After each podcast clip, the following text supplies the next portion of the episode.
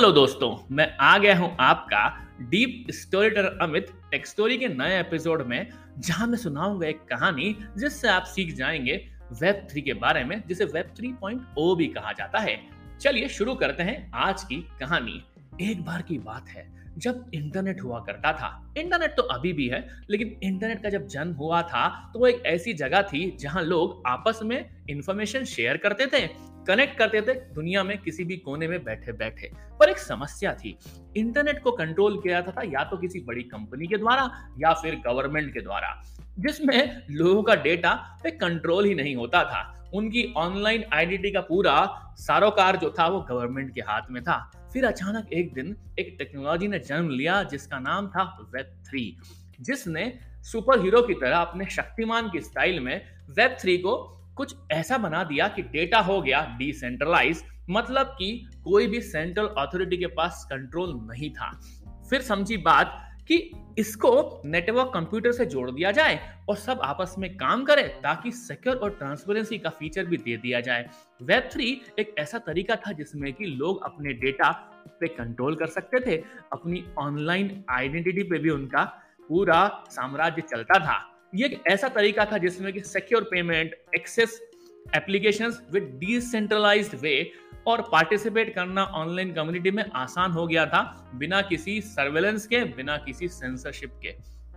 ये तो एक ऐसा तोहफा था जो इंटरनेट को मिल गया और इंटरनेट को बदल दिया उसने, एक नया स्वरूप जिसमें लोगों को डर था कि हमारे डेटा के साथ क्या हो रहा था। वो डेटा हो गया था अब डिसेंट्रलाइज्ड वेब। ये थी कहानी जिसमें मुझे आपको बताना था वेब थ्री कॉन्सेप्ट के बारे में। चलिए अब बात करते हैं वेब थ्री का इवोल्यूशन कैसे हुआ, कैसे आ गया वेब थ्री, वेब थ्री का जन्म कैसे हुआ। पहली जनरेशन थी वेब पॉइंट ओ, मतलब वेब वन पॉइंट जीरो, जो कि उन्नीस सौ नब्बे के आसपास आई थी, मतलब उन्नीस सौ नब्बे में, जिसमें बर्नर ली थे जिन्होंने की कोशिश की थी हाइपर टेक्स्ट कॉन्सेप्ट को लाने की, और उन्होंने डिजिटल टेक्स्ट प्रपोज किया था इसी वर्ष में करीब करीब कि यार मैं एच टी एम एल बनाता हूं, हाइपर टेक्स्ट मार्कअप लैंग्वेज, जिसकी मदद से आप ब्राउज कर पाओगे, कंटेंट को शो कर पाओगे with the help of hyper text transfer protocol, जो कि वेब सर्वर में ट्रांसफर करता था फाइल को with the help of browser. ये बड़ा ही आसान तरीका था सिमेंटिक वेब का, जिसमें कि हम लिंक करते थे डेटा को over the web pages with the help of some constraint of your hardware.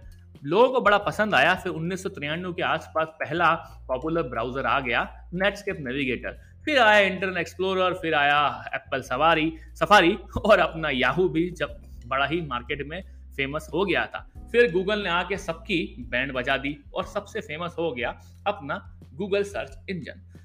अब वेब टू पॉइंट ओ को लाने के लिए वेब वन पॉइंट ओ में थोड़ा सा परिवर्तन किया गया, क्योंकि तो कंटेंट जो था उसको सिमेंटिक वेब कॉन्सेप्ट को थोड़ा सा परिवर्तित करने के लिए, ताकि अपग्रेडेड करें वेब को और ऐसा सपना पूरा कर दें जिसमें कि हम लोगों से इंटरेक्ट कर पाएं डायनेमिकली, मतलब डायनेमिक कंटेंट को समझा जाए। स्टैटिक इंफॉर्मेशन पहले थी, डायनेमिज्म आ पाए, इंटरेक्ट कर पाए वेब कैम वेब सर्विसेज के थ्रू।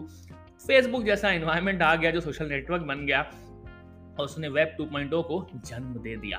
फिर आया हमारा वेब थ्री पॉइंट ओ, जिसके समय क्रिप्टो करेंसी और ब्लॉकचेन ने जन्म ले ही लिया है। और वेब टू पॉइंट ओ से वेब थ्री पॉइंट ओ इसलिए थोड़ा सा डिफरेंस या डिफरेंशिएट करता है क्योंकि web three point O purely decentralised है। तो अगर देखा जाए तो उन्नीस सौ छियासठ से लेकर आज हम दो हज़ार तेईस में बैठे हैं, तरह तरह के परिवर्तन आए। शुरुआत वेब वन पॉइंट जीरो से हुई, फिर वेब टू पॉइंट ओ आया, फिर वेब थ्री पॉइंट ओ आ गया। अब समझते हैं वेब थ्री पॉइंट ओ इतना इंपॉर्टेंट क्यों है, लोग उसकी इतनी बात क्यों कर रहे हैं, क्या है डिसेंट्रलाइज्ड वेब आर्किटेक्चर, क्या आपको फैसिलिटेट करता है। पहले वेब टू पॉइंट ओ के जो जाइंट्स हैं हमारे अमेजन, गूगल, फेसबुक, यहाँ तक कि मेटा भी कंट्रोल करता था, सेंट्रलाइज करता था पेटाबाइट्स को, कस्टमर की इंफॉर्मेशन को मोनेटाइज करता था, इवन एडवर्टाइजमेंट करने के लिए, डिजिटल मार्केटिंग करने के लिए। पर वेब थ्री पॉइंट ओ एक तरह का पीयर टू पीयर नेटवर्क है जिसकी मदद से आप अपने डेटा को सिक्योर कर सकते हो और इंडिविजुअल खुद इंसान अपना डेटा देख सकता है, एक्सेस कर सकता है और उसके ऊपर प्रॉफिट ले सकता है। तो ऐसी अभिन्न अपॉर्चुनिटी है वेब थ्री पॉइंट ओ में जो कि आपको मिलेगी, ताकि आप अपने प्रोडक्ट सर्विसेज को खुद देख पाओगे, खुद अट्रैक्ट कर पाओगे कस्टमर्स को, इवन आप अपनी प्राइवेसी को भी बहुत सिक्योर रखोगे, प्राइवेसी प्रोटेक्शन आपको मिलेंगे।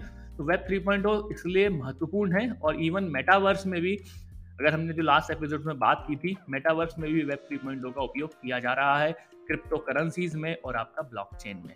इन सब टर्म के बारे में डिटेल में डिस्कस होगा। अब बात करते हैं web three point O work कैसे करता है, काम कैसे करता है। देखा जाए तो web one point O, two point O H T M L based था, जो कि एक लेआउट डिफाइन करता था और वेब पेजेस डिलीवर करता था, जिसकी मदद से आप बेसिकली क्या करते थे, डेटा को ट्रांसफर करते थे या बेसिकली किसी से कम्युनिकेट करते थे। तो most of the website two point O पे डिपेंड करती थी, जिसमें सेंट्रलाइज डेटाबेस होता था जो डिलीवर करता था इंफॉर्मेशन को और वेब पे आपको दिखा देता है। लेकिन web three point O basically अलग है, वहां पे सब कुछ डिसेंट्रलाइज ब्लॉकचेन फॉर्मेट में है, जिसमें कोई भी सेंट्रल uh, ऑथोरिटी नहीं है। अगर देखा जाए तो आपके पास में मुख्य डिफरेंस ये मिलता है कि वेब थ्री पॉइंट ओ जो है A I, machine learning, blockchain को ज़्यादा रिलेवेंसी देता है, जबकि वेब टू पॉइंट ओ में ऐसा नहीं था। तो web three point O purely semantic web है और ए आई बेस्ड है, इंटेलिजेंट है, रिस्पॉन्सिव है, डेटा को ऑर्गेनाइज वे में, सिक्योर वे में रखता है। तो डिसेंट्रलाइज ऑटोनोमस ऑर्गेनाइजेशन का इस्तेमाल होता है वेब थ्री पॉइंट ओ में। तो वेब थ्री पॉइंट ओ जब भी कोई फंडामेंटली देखा जाए तो क्रिप्टो करेंसी, ब्लॉकचेन, इस तरह के पेमेंट गेटवे की हम बात करते हैं। अगर देखा जाए तो वेब टू पॉइंट ओ और वेब थ्री पॉइंट ओ को हम थोड़ा डिफरेंशिएट करते हैं। Web two point O centralise है, इसका मतलब है application delivery, cloud services, platform सारे गवर्न होते हैं, ऑपरेट होते हैं किसी अथॉरिटी के थ्रू, मतलब सेंट्रलाइज अथॉरिटी होती है। Web three point O decentralise है, एज कंप्यूटिंग है, पीयर टू पीयर कम्युनिकेशन है, डिस्ट्रीब्यूटेड कंसेंसस नॉर्म्स आ जाते हैं वेब थ्री पॉइंट ओ के अंदर। करेंसी की बात करें तो फ्लैट करेंसी यूज होती है वेब टू पॉइंट ओ में।